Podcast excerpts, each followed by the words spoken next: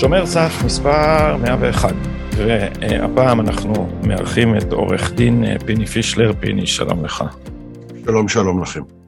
אתה לשעבר קצין חקירות ביחידה הארצית לחקירות הונאה, אתה ממייסדי תנועת אומץ, שפעם באמת עסקה באיכות השלטון ולא השתמשה בדגל של איכות השלטון כדי לקדם אה, אג'נדה פוליטית, אתה גם יו"ר שותף לוועדת המשטרה בלשכת עורכי הדין, ואתה צייצן אה, לא מבוטל בטוויטר, אה, שעוקץ לא מעט את משטרת ישראל. אבל הסיבה להתכנסותנו הייתה כמה ציוצים שלך שראיתי בטוויטר, ובהם אתה אומר, חברים, זה שקוברים פה את פרשת המימד החמישי, זו שערורייה גדולה ממה שאתם חושבים. אז בואו תן לנו מבוא לפרשת המימד החמישי בשביל מי שאו לא עקב או כבר לא זוכר. אני רק אעיר אה, להקדמה שהרבה לפני הציוצים בטוויטר אני המייסד של דף מאוד פופולרי בפייסבוק שנקרא משטרת לואי דה פינס. ולדף הזה תתפלא כן. נכנסים סדר גודל של 700 אלף איש בחודש.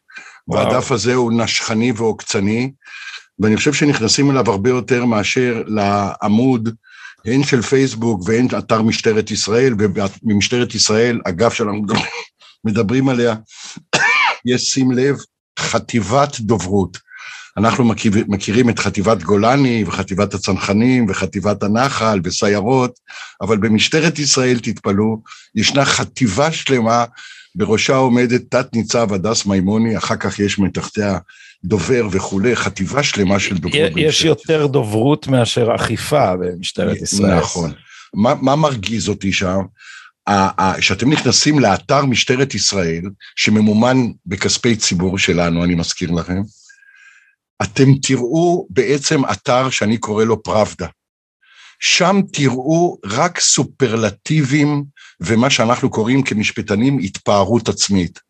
המשטרה אה, אה, טופחת לעצמה תדיר בקומפלימנטים, בהישגים, אין מילה אחת של ביקורת, למשל פסיקה של בתי המשפט, למשל ביקורות של האזרחים, אה, למשל תחקירים כנגד המשטרה על ידי עיתונאים.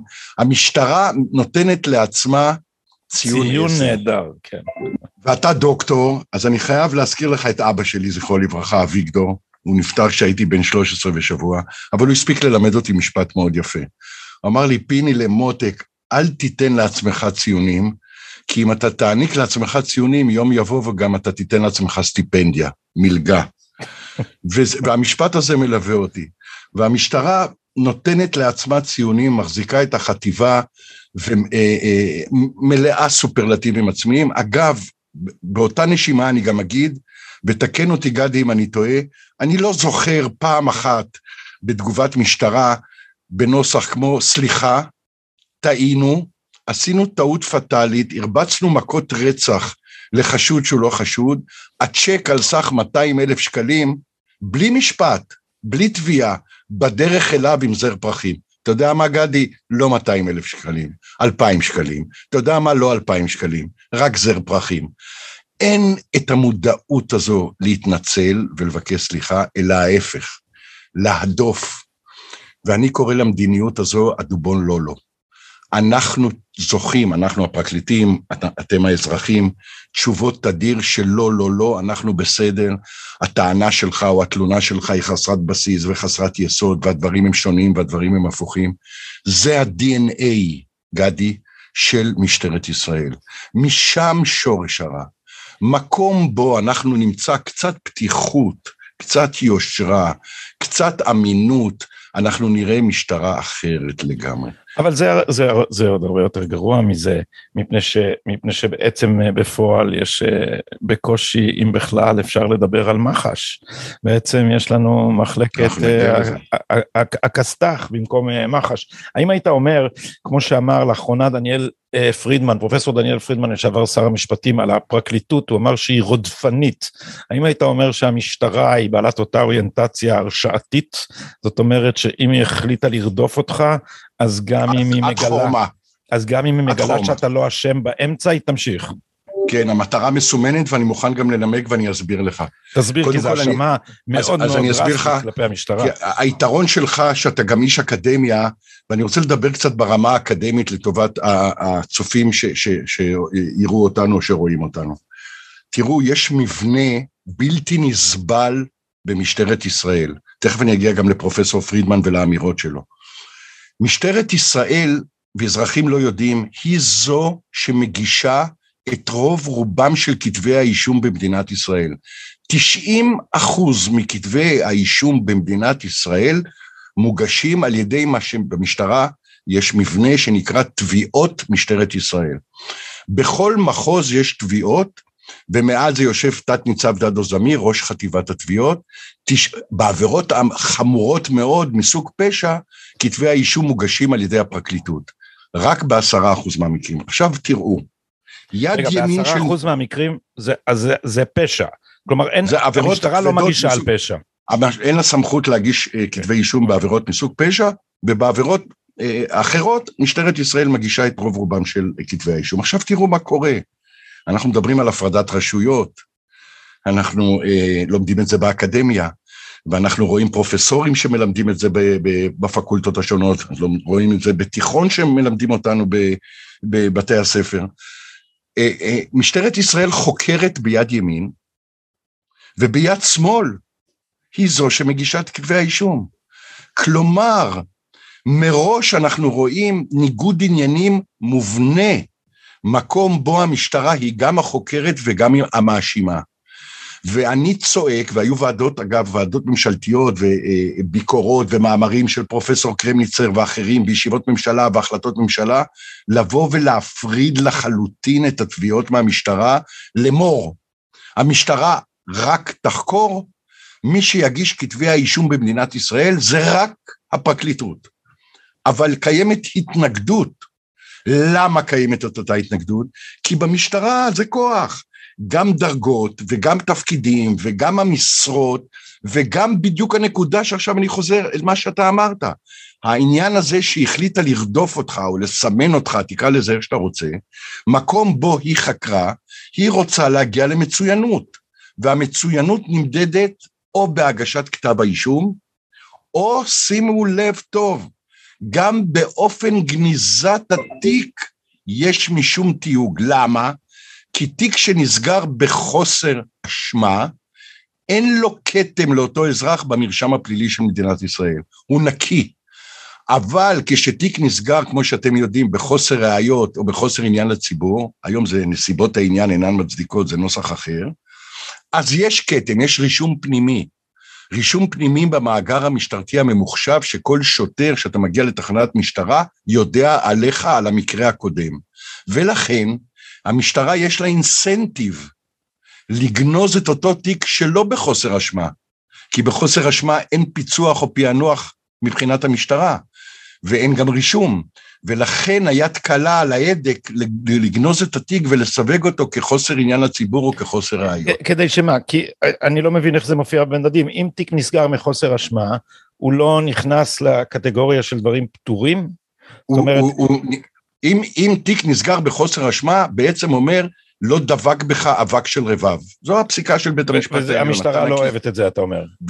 וזה גם מופיע בחוק, אגב, שחוסר אשמה אסור שיהיה. המשטרה לא אוהבת את זה. מה המשטרה אוהבת? תכף אנחנו נגיע. המשטרה אוהבת אח גדול. מה זה האח הגדול? זה שגדי טאוב וחבריו ואנחנו והצופים וכולם, יהיה עלינו כמה שיותר מידע תכף נדבר, גם אתה שאלת כבר על המאגר של הממד החמישי, תכף נדבר על זה, הכל מתנקז למה שאנחנו מדברים כרגע, כדי שיהיה עליך כמה שיותר מידע במשטרת ישראל. כמה שיותר מידע אומר לא חוסר אשמה כי זה לא מעניין, כמה שיותר מידע זה אותו תיק שאנחנו נגנוז אותו באופן מלאכותי כדי לנפח את הסטטיסטיקה כאילו שזו הצלחה ונרשום את זה במאגר המשטרתי הממוחשב. אתה אומר, זה, זה מסמך יצחקי ריט לארג' על כל האוכלוסייה, זה מה שהם היו רוצים. על כל האוכלוסייה, אני מדבר איתך על מיליונים של אזרחים, אני הגשתי עכשיו שאילתה לאחרונה, ושילמתי אגרה לחופש המידע 20 שקלים, כמה נכון לתקופה הקרובה, ואני הולך לפרסם את זה, כנגד כמה אזרחי מדינת ישראל יש גם רישום פלילי של הרשעות, וגם לא רישום פלילי, אלא רישום פנימי בתיקים סגורים שאדם נקי אבל עדיין אנחנו רואים עליו את כל המקרים שהוא נחקר כחשוד, למרות שהתיק נסגר.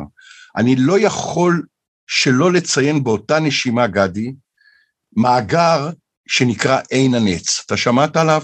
לא. הנה, אז עכשיו אתם תשמעו.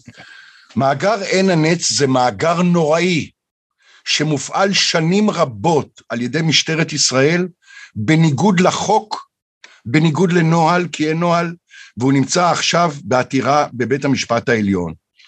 אגב, שבתאי, קובי שבתאי, המפכ"ל, כמעט לא צלח את ועדת גולדברג, כי אני התנגדתי למינוי שלו בגלל פרשת עין, עין הנץ, אני לא רוצה להיכנס לזה, השופט גולדברג היה בדעתי לא למנות אותו.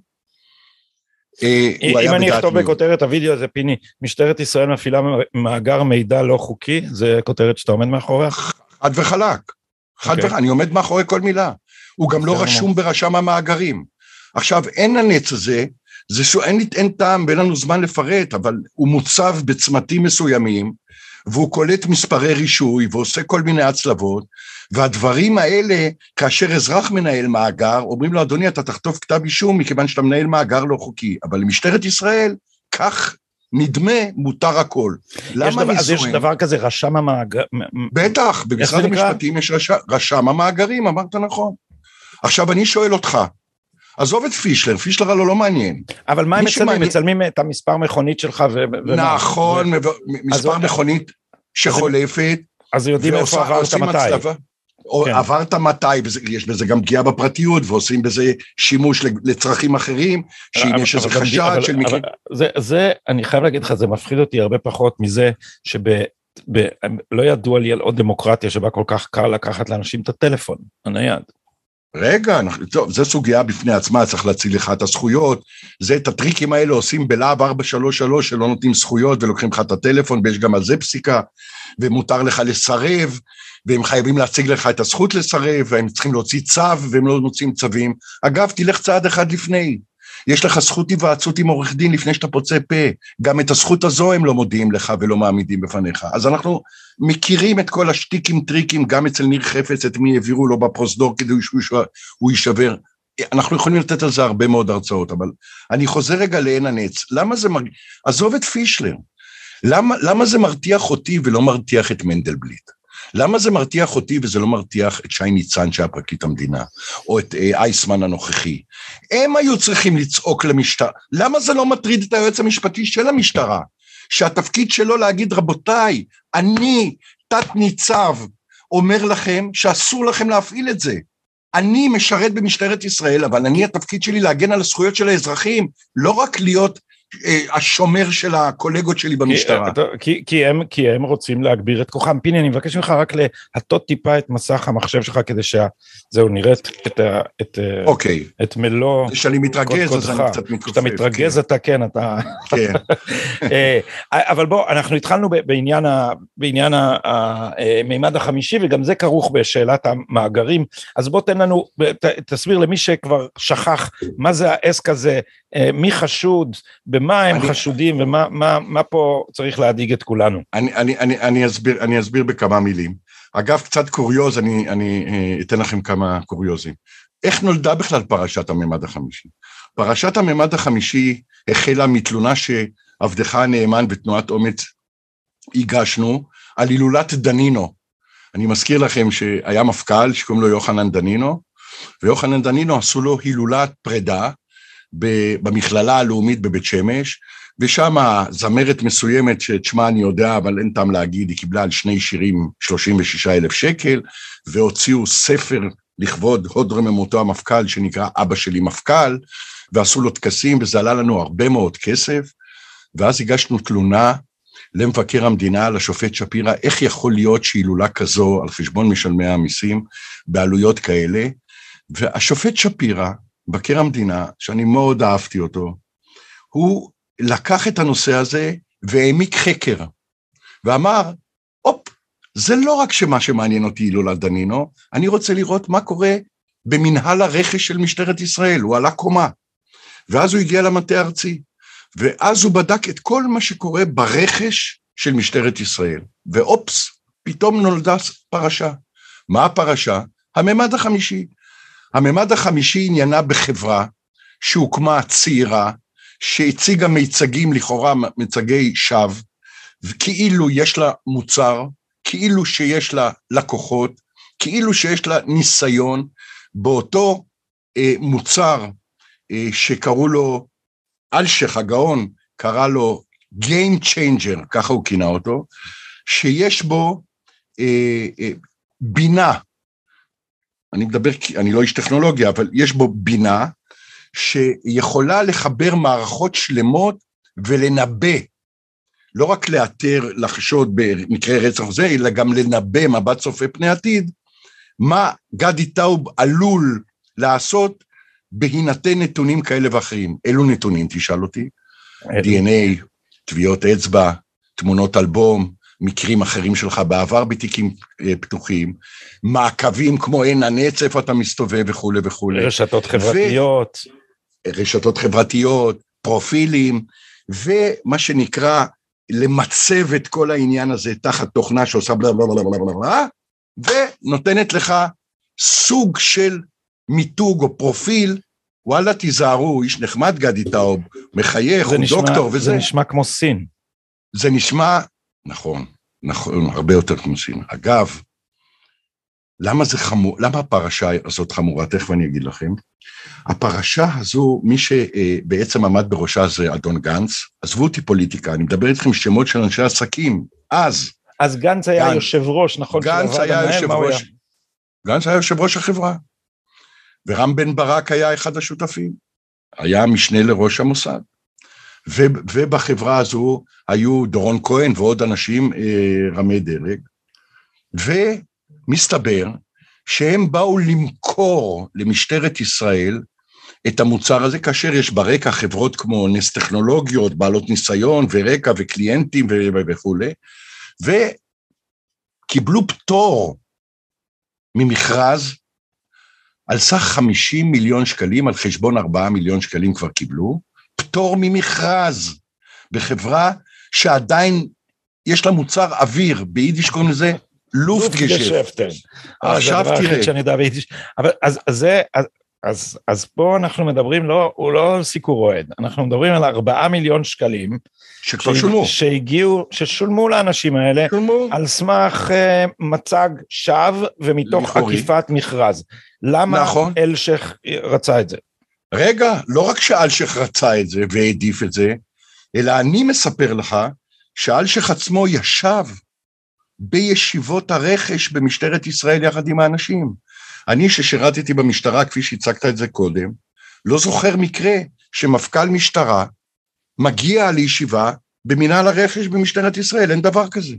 וישבו שם אה, בן סיסאו, אה, קצינים נוספים, דודי כהן, שהיו במשטרה, בכירים בדימוס, ואני אה, לא מבין מה הם חיפשו בתחום הזה, אגב, יכול להיות שהם השקיעו כספים והאמינו במוצר, אבל אני אומר לך שלצד חשש, לא אמרתי חשד, חשש לכאורי של ניגוד עניינים, עדיין לא שכנעו את מבקר המדינה, והוא יצא אז בדוח חמור מאוד.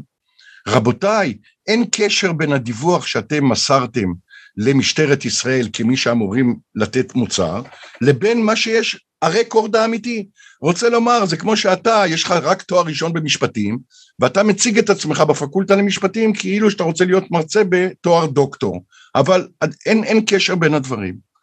והכי חמור, שלא רק ארבעה מיליון שקל אה, קיבלה החברה, עכשיו תקשיבו טוב, החברה קיבלה לידיה את מה שמבקר המדינה מכנה הקניין הרוחני. הקניין הרוחני הוא צבר של מאגר מידע שאני לא רוצה לדבר פה בשידור מה יש בו ומה אין בו, אבל הקניין הרוחני הוא ליבת המערכת. והקניין הרוחני הזה נמסר על חשבון שכר טרחה לכאורה לחברה.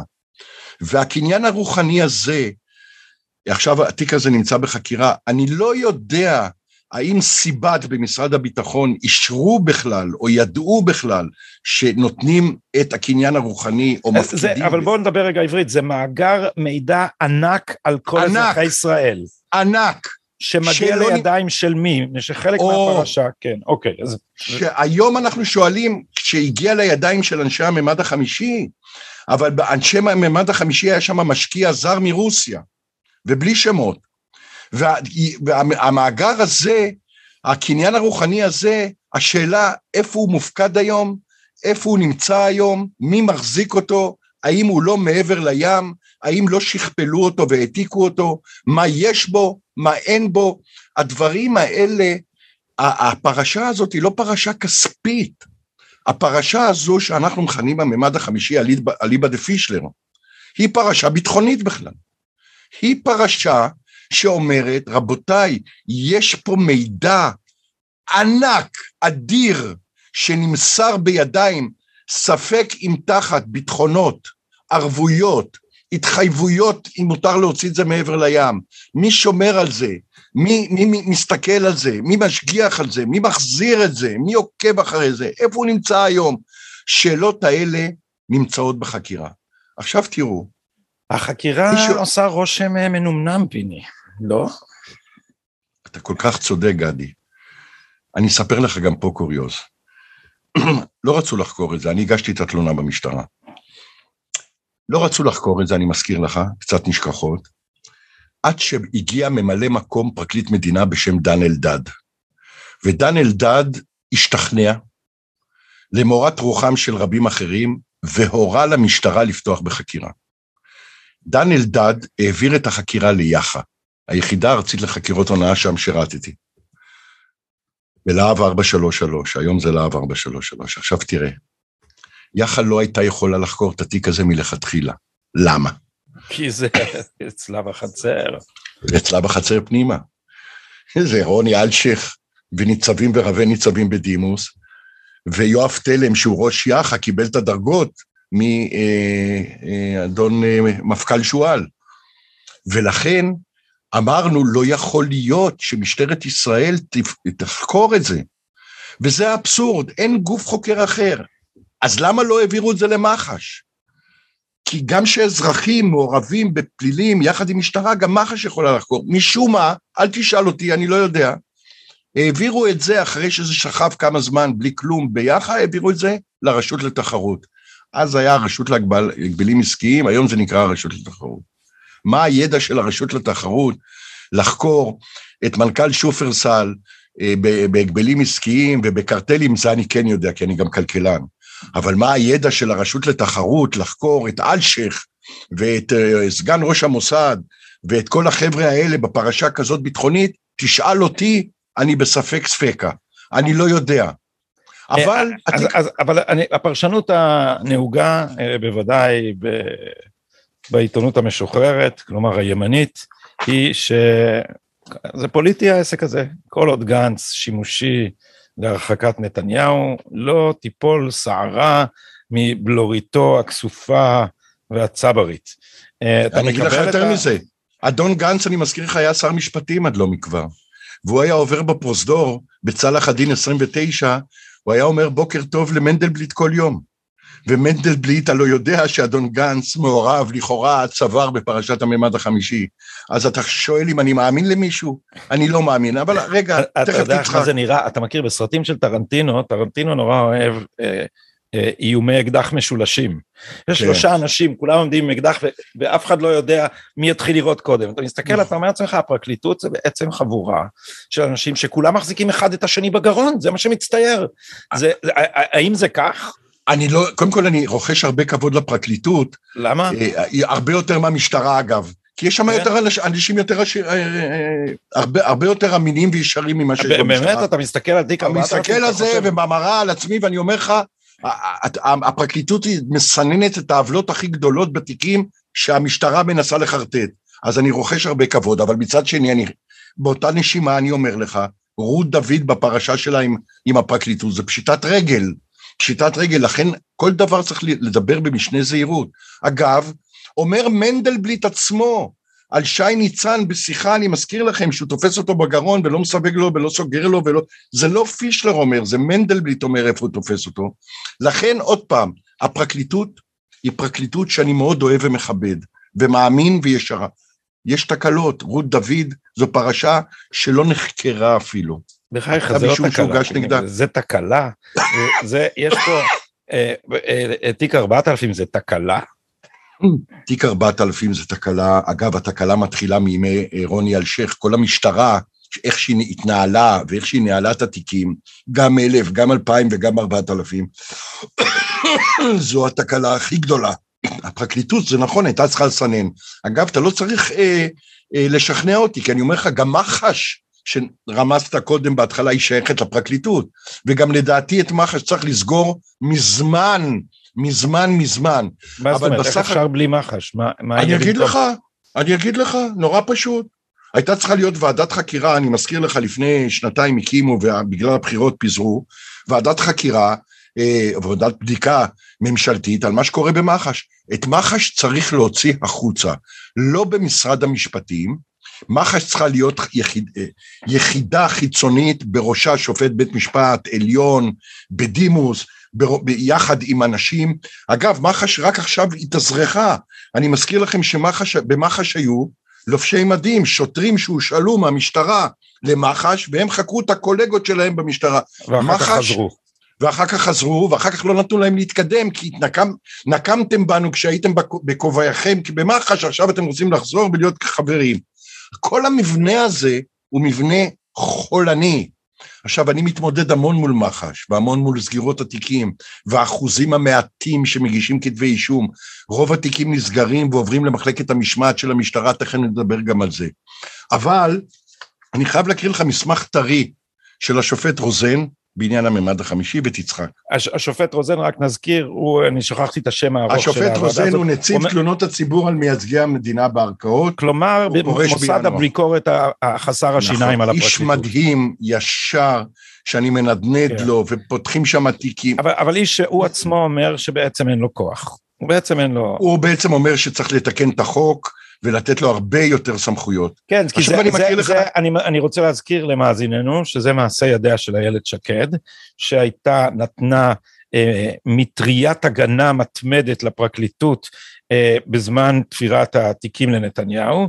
אה, יש מי שאומרים שזה מקרה או חולשה, או שהיא חברה של אביחי, או שהיא, אה, אבל שי ניצן הוא חבר שלי, אמרה פעם, או כל מיני דברים כאלה, אה, ויש האומרים שאולי... אה, יד מכוונת ושותפות הייתה פה, שכן אני לא מוצא שום דבר בעובדות הידועות שיפריך או יסתור את ההשערה, לכאורה, ש, אה, ששקד היא פשוט הייתה שותפה פעילה אה, במה שהוא בעצם מעין הפיכה משטרית נגד נתניהו. אני אגיד את הדברים החמורים, פיני אתה תגיד את הדברים הזהירים, אתה עורך דין. אני אגיד לך, מח"ש היא גוף אה, חולה שנים, ואני צועק את זה שנים, מח"ש צריכה, אה, אה, אני קורא לזה, סליחה שאני קיצוני, פינוי-בינוי, או תמ"א 38, תקרא לזה איך שאתה רוצה. אני, אני אומר לכם שהתופעות שם, אגב, עזוב מה פישלר אומר, עזוב, אני, אני, אני אפנה אותך לתצהיר שהגיש לבית המשפט המחוזי, בית המשפט לעניינים אה, מנהליים בשבתו, אה, בית משפט מחוזי בשבתו כבית משפט לעניינים מנהליים, שהגיש משה סעדה, שהוא סגן ראש מח"ש, על מה שקורה במח"ש, על זה שרוני אלשיך בא לראש מח"ש שהיה אה, חולה במחלה נוראה, בא אליו הביתה ואומר לו, אני מומחה בפירוק ארגונים עוינים, זה אמר אלשיך לראש מח"ש. אני, מראה, אני אומר לכם מה אומר ראש מח"ש שעושים לו, ומה אומר משה סעדה, שמתנכלים לו, מתנכלת לו אה, קרן בר מנחם ואחרים במח"ש. זה אומר את זה הסגן שלה, זה לא אומר פישלר. ודובי שרצר, שקיבל דרגת סגן ניצב, בכיר במח"ש שאומר מה קורה במח"ש. כלומר, הדברים האלה באים מתוך הארגון, זה לא פישלר אומר את זה. אם זה היה פישלר אומר את זה, אז היית אומר, תשמע, כבדהו, חשדהו, יש לך אינטרס, אתה כזה... אבל פישלר נבנה על המסד של הדברים החמורים שהוגשו לבית המשפט ולא נבדקו ולא נחקרו. אגב, רוצים להדיח את משה סעדה עכשיו, בימים אלה. הוא זומן לשימוע אצל פרקליט המדינה. כן, כמו כי... שעשו, כמו שעשו לתת ניצב, שכחתי את שמו, ניר. גיא ניר. גיא ניר. גיא ניר, נכון, נכון. עכשיו תראו. זאת אומרת, זה, זה, השופט... ממש, זה ממש, זה, המשטרה פשוט מתנכלת לוויסל בלוארס. היא מתנכלת גם לקצינה צדיק. כשאתה אומר גיא ניר, זה יחד עם הקצינה צדיק. היא מתנכלת לקרם שנית ולא נתנה לו דרגה, אני טיפלתי אז בדרגת הניצב משנה שלו.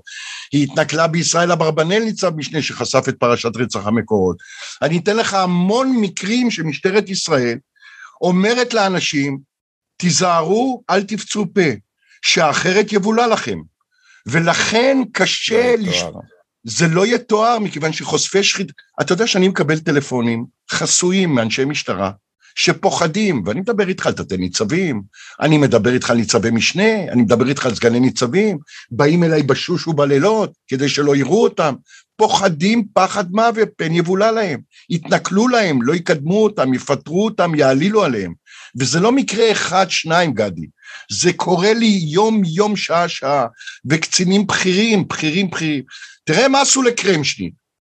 קרמשניט היה קצין מצטיין, והוא חשף את מה שחשף בוועדת זיילר, ומאז ועדת זיילר, מיסטר איקס מה שנקרא, מאז ועדת זיילר, הוא, אה, מצאו אותו בסופו של יום בתפקידים זוטרים כאלה ואחרים, כשרצינו לתת לו את הדרגת ניצב משנה להילחם על, על קידומו, אז מצאו פתרון, תשים לב, שלחו אותו לקבל את הדרגה, דרגת ניצב משנה, אבל הוא יכהן בכבאות, בכבאות והצלה, שם הוא היה שנה וחצי, שנתיים, הוא לא יודע להחזיק זרנוק. תראה את הפתרון החולני של חושף שחיתויות, כדי לתת לו דרגה ולהראות, הנה פיצינו, אבל אנחנו, הוא יעלה כיתה ולא בבית ספרנו, זו מערכת מטופשת וחולנית. עכשיו תראה השופט רוזן, הוא כותב לי ככה, כי אני מנדנד, מה קורה עם הממד החמישי? אז הוא כותב לי מסמך טרי, הנה, ב-16 לחודש, אתה יכול להאמין לי. באשר לפרשת הממד החמישי, עורך דין קראוס מלשכת פרקליט המדינה מסר לי כי לאחר בירור שנערך מול היחידות המטפלות, יחידות, אני ידעתי יחידה, יחידות המטפלות בפרשה, הפרשה עודנה מצויה בעיצומה של החקירה. עכשיו תקשיב טוב. במסגרת התייחסותו פירט עורך דין קראוס בקצרה אודות סטטוס החקירה, פירוט שהתבקשתי שלא לפרסם במסגרת החלטתי זו. אז אני אומר ככה, השופט רוזן צודק. פישלר לא צריך לדעת מה קורה בחקירה, והציבור לא צריך לדעת מה קורה בחקירה, עד כאן אנחנו מסכימים. אבל לא ייתכן שכל כך הרבה שנים התיק הזה נחקר, ואני אומר בציניות עוקצנית, שבזמן הזה שהתיק נחקר, פרחי טיס בחיל האוויר סיימו, והם כבר טייסים במטוס שנקרא F-35, ויש להם גם תואר ראשון מאוניברסיטת אה, באר שבע, ופה הפרשה הזו עדיין נחקרת והציבור לא יודע כלום. מי נחקר? מי חשוד? שים לב מה קורה אצל ביבי. ביבי, שניר חפץ צריך להופיע בבית המשפט, יום קודם כל הציבור יודע. יש איזה צמיד, 45 אלף דולר, אה, ביבי אומר לה זה רומני, תחזירי, הכל נמצא בחוץ. אצל ביבי רק נכנס לחקירה בלהב 433, או שרה, כולם ידעו מה נאמר, כל התקשורת ציטטה. והנה אתם רואים, במימד החמישי, את כל הגנרלים, אלשיך, וסגן ראש המוסד, וגנץ, וכל הפיגורות, אנחנו לא זכאים לדעת כלום. ולכן דעתי לא נחה, כי צדק זה רק שם של כוכב, ככה אני כותב. איך יכול להיות שמצד אחד הכל דולף החוצה כשרוצים, ומצד שני כשרוצים לשמור על הקולגות הקרובים, אז אנחנו לא זכאים לדעת כלום. אתה שואל אותי מה יקרה בתיק הזה? הלא ברור לי, גדי, שינסו הכל, הכל, כדי לא לצאת מטומטמים, רק בגלל הקניין הרוחני. כי הקניין הרוחני הזה, זה דבר שאם ייחקר כמו שצריך, זה ייגמר בשנים של בית סוהר. זה דבר שמישהו צריך לתת הסבר. אתה יודע שלפחות תאורטית, גדי טאוב, כשייכנס בביקורת הגבולות של מדינה מסוימת, ואני בכוונה לא אומר איזו מדינה, שימכרו לה לכאורה את הקניין הרוחני הזה, ויקישו גדי טאוב בעברית או באנגלית, ויגידו, אדוני, לא תיכנס לפה. למה? אנחנו לא, לא חייבים לתת לך דין וחשבון. יש לנו סוברניות להחליט אם אתה תיכנס בגבולות מדינה מסוימת. יש לזה המון השלכות, המון, ולכן הם מרגישים שיש פה תפוח אדמה לא לוהט, האימא שלה לוהט. זאת אומרת, אתה אומר, זה לא רק מגינים על בני גנץ, אה, כפי שטוענים חלק מהפרשנים, כדי, כי הוא שימושי בקואליציית אנטי נתניהו, אלא פה יש משהו שבכירים במשטרה ייתכן שעשו לכאורה עבירות ביטחוניות חמורות ביותר. תשמע. אתה מאשר את המשפט הזה, כן או לא? חד וחלק. יותר מזה. בסדר. למה, למה אני כל כך רותח? כי רוני אלשיך, מפכ"ל המשטרה, המגה כושל, המגה כושל, שכתב ספר גם, ערכי במבחן, כדאי כן, לקרוא, כן. כדאי לקרוא את הספר, כי אני קראתי את הספר, אין קשר לא בינו לבין המציאות, שום קורלציה אין שם, אבל הוא היה סגן ראש השב"כ. הוא אמור לדעת, הוא, עזוב את גנץ, הוא, סגן ראש השב"כ, אמור לדעת מה יש בקניין הרוחני הזה. והוא אמור היה לשמור עליו מכל משמר, בביטחונות, בערבויות, ב- ב- להכניס את סיבת במשרד הביטחון. זה נכס רוטט, ככה, זה נכס רוטט. זה לא פישלר אומר, הוא קרא לזה בעצמו Game Changer, שובר שוויון כאילו משהו מהפכני. אז אני יודע מה יש שם ומה אין שם, ואני לא יכול לישון בשקט עד שהחבר'ה... תשאל אותי, פישלר, מי נחקר בפרשה? תשאל אותי. מי נחקר בפרשה? לא יודע. לא יודע.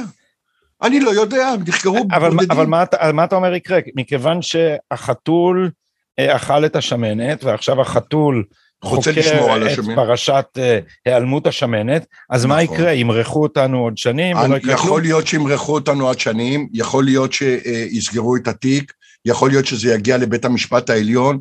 איפה הג'ינג'י, איכות השלטון שדיברנו על זה?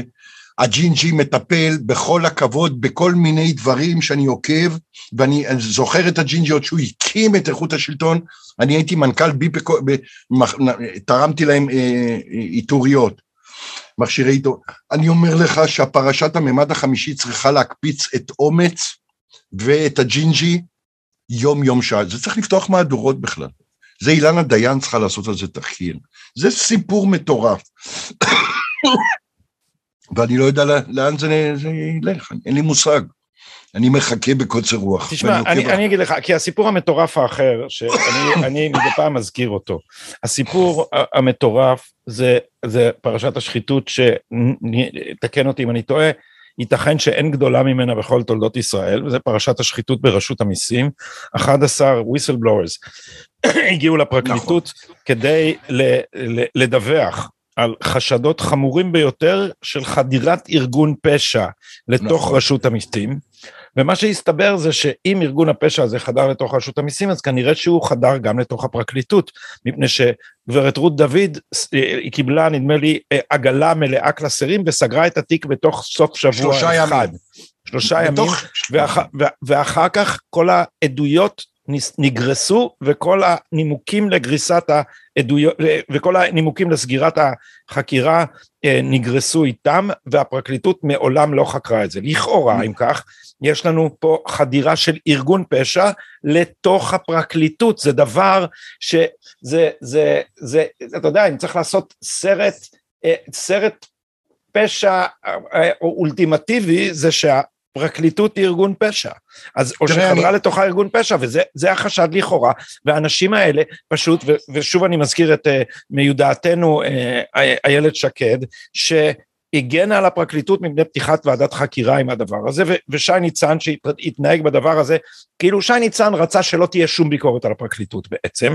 בעצם האנשים האלה, איך אתה רוצה שאני בתור אזרח עכשיו אסמוך על פרקליטות ש, של, שלכאורה ברור לציבור למרות שהאנשים המגוחכים המכונים כתבי משפטים מנסים לטשטש את זה כמיטב יכולתם, הציבור בכל זאת יודע שיש כאן חשד לחדירת ארגון פשע לתוך הפרקליטות ואומרים לנו בעצם לא צריך לחקור את זה, מי שצריך לדעת יודע ומי שלא שלא ישאל שאלות. הוגש כתב אישום, אגב, בסעיף מינורי נגד רות דוד. אני מזכיר לכם שהפרשה הזו בבית המשפט המחוזי, אה, אני מזכיר לכם שערן מלכה, רב פקד בפרשה אה, של רונל פישר, ורות דוד אבל, אבל רונל פישר זה פרשה אחרת, ושי כן, ניצן כן, על כן, הדבר לא. הזה מבלבל את הציבור. נכון, מה אתם רוצים? היא בחקירה, היא בחקירה. גם כתב, גם כתב האישום נגד רות דוד הוא ממש מינורי. אגב, אני מלווה את רפי רותם, חושף השחיתות, בדיוק בפרשה הזאת כבר עוד מעט 15 או 16 או 17 שנה. אומץ התחילה, ופישלר אה, התחיל יחד איתו וממשיך.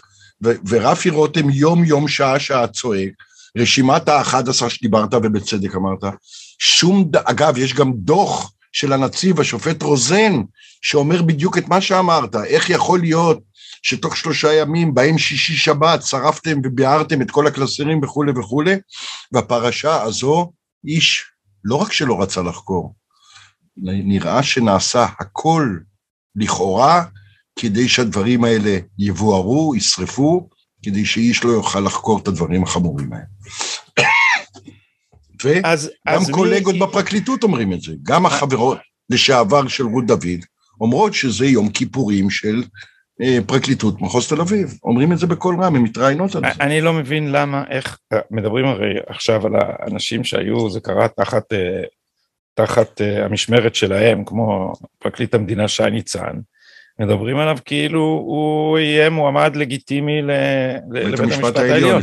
איך אדם שתלוי מעליו דבר כזה בכלל, לא, לא, מי, איך, אין שום אינסטנציה בכל אה, גופי שירות המדינה, מבקר הייתה. המדינה, מישהו ש... ש הייתה. ש... קוראים לה הילה גרסטל, השופטת. כן, שאני, אבל את זה, אבל את זה הם מאוד... ירדו הפרקליטים על ידי שביתה, בהנהגת נכון. שי ניצן, והיא שמה את המפתחות והלכה. והגברת נכון. שקד נתנה להם, ובמקום זה מונה השופט רוזן, דוד רוזן, שעוזב אני, בחודש ינואר 2022 אני, כבר. שותף, אני שותף להערכתך הרבה ליושרו של השופט דוד רוזן, כן. ששירת נאמנה את הציבור פה, אבל אה, הוא, הוא עלה תאנה, הוא, הוא בעצם, הוא, שמו אותו שם בלי שום סמכות, כדי שלא תהיה גרסטל. כדי פעם, שלא תהיה מישהו. בהגינותו כי רבה אומר השופט דוד רוזן, וגם כותב את זה, אתם רוצים ביקורת על הפרקליטות, חייבים לתקן את החוק ולתת סמכויות ושיניים, אומר את זה בקול רם. מה אתה רוצה שהוא יעשה? הוא, אני יכול להגיד לך, אני אומר לו את זה גם בטלפון שאנחנו מדברים. הוא באמת המעוז האחרון שאפשר לפנות אליו. תאמין לי, הלוואי ויהיו לו יותר סמכויות, אבל בינואר הוא עוזב. הלוואי ויקנו לו יותר סמכויות, אבל כנראה שיש כאלה שלא רוצים לקנות ומי, לו. ומי אתה מנחש שיבוא במקומו? אין לי מושג, הלוואי ויגיע אה, אה מישהו ראוי, אין לי... השופט אה, רוזן עושה מלאכת קודש. ראוי, איך יגיע מישהו ראוי אם אנחנו עכשיו יש לנו ממשלה החוסה בצל שומרי הסף של הפרקליטות, עושה את דברם, תמנה אה, אה, את אנשי שלומם, שלומם, ש, שיהנהנו בראשם, אז אנחנו... עם שישה הרי, מנדטים. הרי, הרי יש בו, תרשה לי להסתכל במבט פוליטי לסיום ו, ולשמוע את דעתך גם בנושא הזה. אנחנו מסתכלים, יש פה גם, גם אני לא יודע אם תלוי משהו מעל ראשו של בנט, אבל היו אי סדרים כספיים ב, ב, בבית היהודי ש, שלא נחקרו. בני גנץ, הממד החמישי, אנחנו יודעים. אביגדור ליברמן, יש המון חקירות של ישראל ביתנו, משום מה רק הוא לא אה, מושא לחקירות. אה, אה, יאיר לפיד מחק את פגישותיו עם אה, מוזס, מפלגתו, אני שונא את הצביעות הזאת, כל הזמן אומרים, יאיר לפיד לא הצביע בעד חוק ישראל היום, אבל יאיר לפיד הוא דיקטטור במפלגתו, יש, הוא, הוא אבו מאזן כזה, הוא משנה את התקנון כדי להעריך את אה, שלטונו, נכון. הוא, המפלגה שלו עזרה לקדם את חוק ישראל היום, במקביל יאיר לפיד מקבל, מה אני אגיד לך, סיקור, זה לא, הוא לא מקבל היענות חריגה, הוא מקבל פוסטרים של העיתון מדי אה, לא יודע כמה שבועות אצל, ב, ב, בעיתון של אה, נוני מוזס, הוא מוחק את הפגישות עם נוני מוזס, ומשום מה הוא רק עד ב, ב, ב, ב, בחקירות של נתניהו ולא נחקר. אז אני מסתכל על כל התמונה הזאת, ואני אומר לעצמי, האנשים האלה הם יילחמו, הם יבערו את השחיתות בפרקליטות, הרי אם השערות של אנשים, אה, אה, עיתונאים פוחזים כמוני ופרשנים אה, כמוך, שלא מוכנים לפסול, נגיד אני משתף אותך אז אני אנסח את זה הכי בזהירות, לא מוכנים לפסול את האפשרות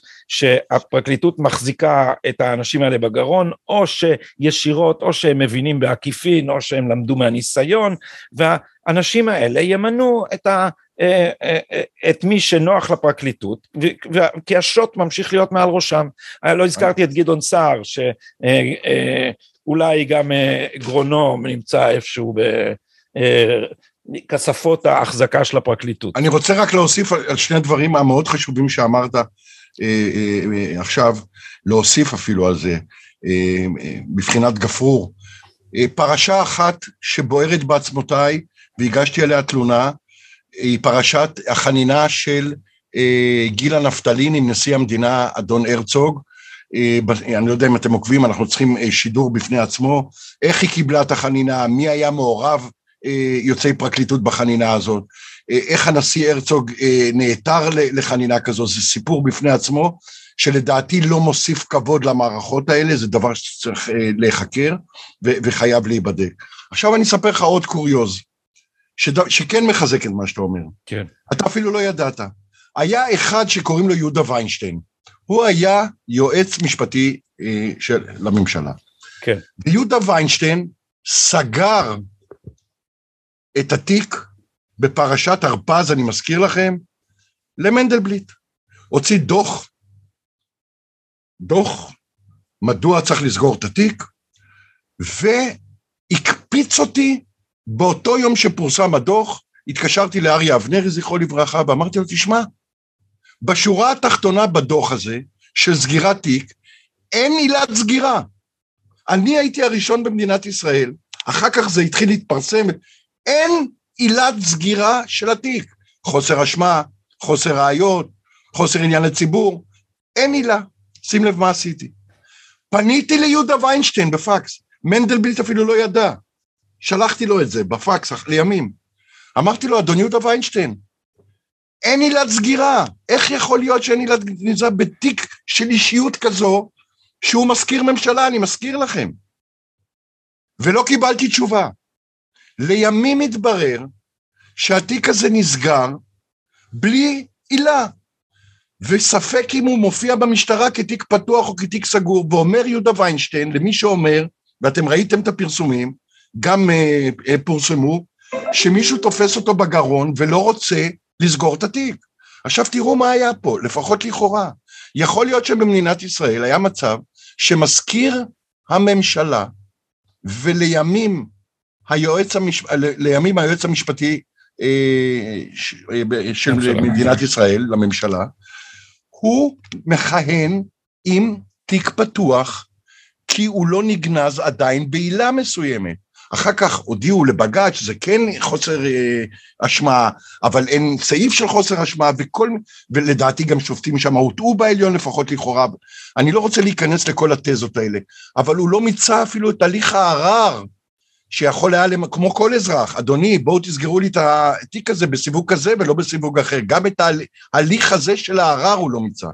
ואגב, אני מזכיר לכם עוד משהו. היועץ המשפטי מנדלבליט עתר לבג"ץ,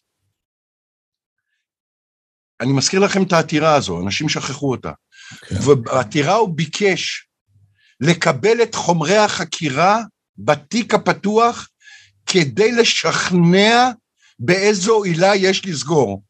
ואני כמשפטן אמרתי אז, רבותיי, בג"ץ יזרוק אותו מכל המדרגות, כי אי אפשר להעניק לחשוד שיש לו תיק פתוח את חומר החקירה כל עוד התיק לא נסגר. רק אם התיק ייסגר הוא יקבל את החומר החקירה כדי להגיש ערר. ועובדה שגם בג"ץ זרק את זה אותו מכל המדרגות, כי לא הייתה לו שום מילה לבקש חומר חקירה, כמו שלנו האזרחים, כל עוד תיק לא נסגר אתה לא זכאי לקבל כלום.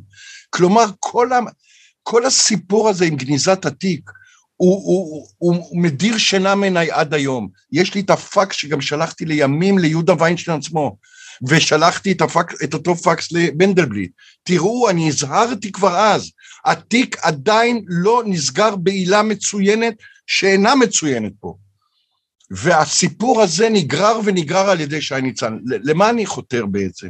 למה? כי כשרוצים, כשרוצים לסייע או לעזור או לעצום עין, אז לא מציינים באיזו עילה כדי לא לפגוע.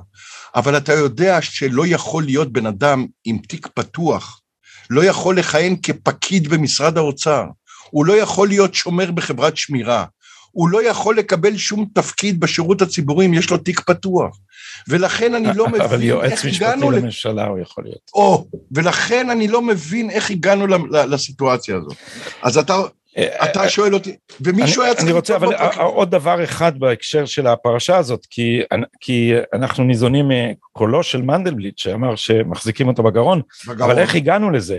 הגענו לזה על ידי האיש האחד, שהבין איך להתעסק עם המערכת הזאת, שזה אפי נווה, שכשלקחו לו את הטלפון בצורה פושעת ונתנו לה עבריינית שעשתה את זה, שממשיכה להיות כתבת לענייני משפטים, נתנו לה פטור מחקירה, הדס שטייף, שבעצם פרצה לטלפון הזה, דבר שלא, ממש, גבהות הלב שבה שי ניצן עשה דברים כאלה, היא פשוט לא תאומן, אז אז אפי נווה הם איימו עליו מפני שמתוך הטלפון הזה הוציאו את הפרשה עם השופטת לא רוצה לחזור על שמה שוחד מיני מה שהיה אפשר לתאר את זה באופן אחר לגמרי כן. כיחסי מין תחת מרות אבל הם רצו פה ליירט את ה... אה, בעיקר, בעיקר את אפי נווה ו, ו, ואמרו לו הנה יש לנו את הטלפון שלך ואפי נווה ענה להם את התשובה האחת האפקטיבית גם לי יש את הטלפון שלי ומה קרה אחרי שנחשפה ההקלטה של מנדלבליט אומר שאוחזים אותו בגרונו? אם אני לא טועה זה היה מומי למברגר שעיין מחדש בתיק נגד, אה, נגד אה, אפי נווה ופתאום הגיע למסקנה שבעצם אין מה להגיש כאן כתב אישום. מה אתה אומר על זה? כן, אבל בסופו של דבר אני מזכיר לכם שהוגש כתב אישום. אה, אישום... אני, אז אני מטעה פה. בפרשת השוחד המיני בפרשת השוחד המיני לא הוגש כתב אישום, כן, לא הוגש אה, כתב אוקיי. אישום, הוגש כתב אישום בסיפור של הנסיעה או המעבר בביקורת הגבולות, אני מזכיר לכם שזה כן. מתנהל עד היום. כן, אבל זו פרשה אחרת שהעדות שלה לא נכון. מקורה בטלפון. נכון, נכון. אגב, גם כנגד השופטת הזו שלא רצית לציין את שמה, גם כאן התיק נסגר. אמרת נכון. אה, יותר מזה אני אגיד לך, בפרשה הזו, לדעתי, אם אתה שואל אותי, אה, אפי נווה, שהיה ראש לשכת עורכי הדין, אני, הלוואי, הלוואי, שהוא יוציא דברים נוספים שאני מקווה שיש אצלו. ואני חושב שבכך נוכל כן לעזור לתיאור המערכת או לניקוי האורוות או השורות, איך שתרצו. אני מאמין שאפי נווה לא הוציא את כל הסחורה שיש לו, כן, ולאפי נווה יש במחסנית עוד דברים. אבל אם הוא הוריד את עצמו מהעמוד התלייה, אז כן. למה שהוא עכשיו יחזור ויסתבך איתם, הוא עשה איתם הוא, תראה, אפי נווה, אני לא, הוא לא, הוא לא מצטייר, אני לא מכיר אותו, אבל הוא לא מצטייר בעיניי כלוחם צדק. אה, אה, אני לא נותן ציונים. אני לא נותן ציונים לאפי נווה. אני אומר לך את הרושם שלי, אבל הוא, כן. אבל אדם ש...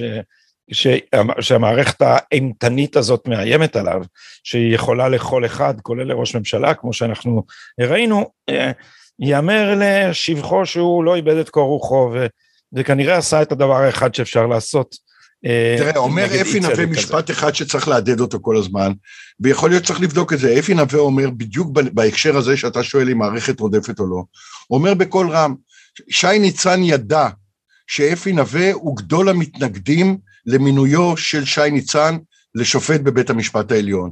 ולכן אומר אפי נווה, עצם הידיעה הזאת על המחשבה שאני גדול מתנגדיו, הוא היה צריך להדיר עצמו מקבלת החלטה בטיפול בכל מה שקשור בפרשה הזאת עם הטלפונים. ו- ועוד פעם, אתם רואים שבא אומר, הנה הוא רודף אותי בגלל זה שאני החלטתי שלשכת עורכי הדין לא תמליץ על uh, מינויו לבית המשפט העליון. לך תדע, הדברים האלה היו חייבים להיבדק, היו חייבים להיחקר. עוד פעם, אתה יודע, רב הנסתר פה על הנגלה, ואני אגיד לך יותר מזה, יש צו איסור פרסום וצריך לשמור עליו, על כל ההקלטות, על כל החומר שנמצא בפלאפון. ואני אומר לך, שיום יבוא, יום יבוא, אני לא יודע מתי, יום יבוא, ואולי ישתכנע בית משפט להסיר את צו איסור הפרסום על התכנים שיש שם, ואני אומר לך הערכה וקצת יותר מהערכה, ואני רוצה להיות זהיר, אה, תהיה פה רעידת אדמה.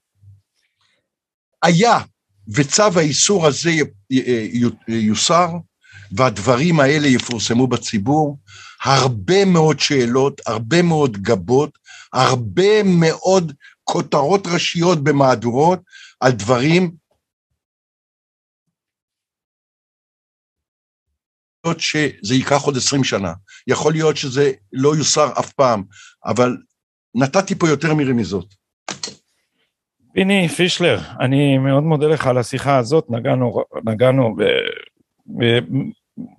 בקצה הקרחון של הדברים שאתה עוסק בהם וכותב בהם, אז אנחנו, אה, כפי שאני אומר, מרואייניי מוצלחים, שאנחנו צריכים להתכנס כאן עוד פעם כדי, כדי להמשיך לדון בזה. אז אני מודה לך על זמנך, אנחנו מקליטים פה בשעת לילה, בשעת ערב מאוחרת, ואני מקווה שאנחנו נתראה שוב בקרוב. תודה לך. תודה לכם. תודה לך, גדי.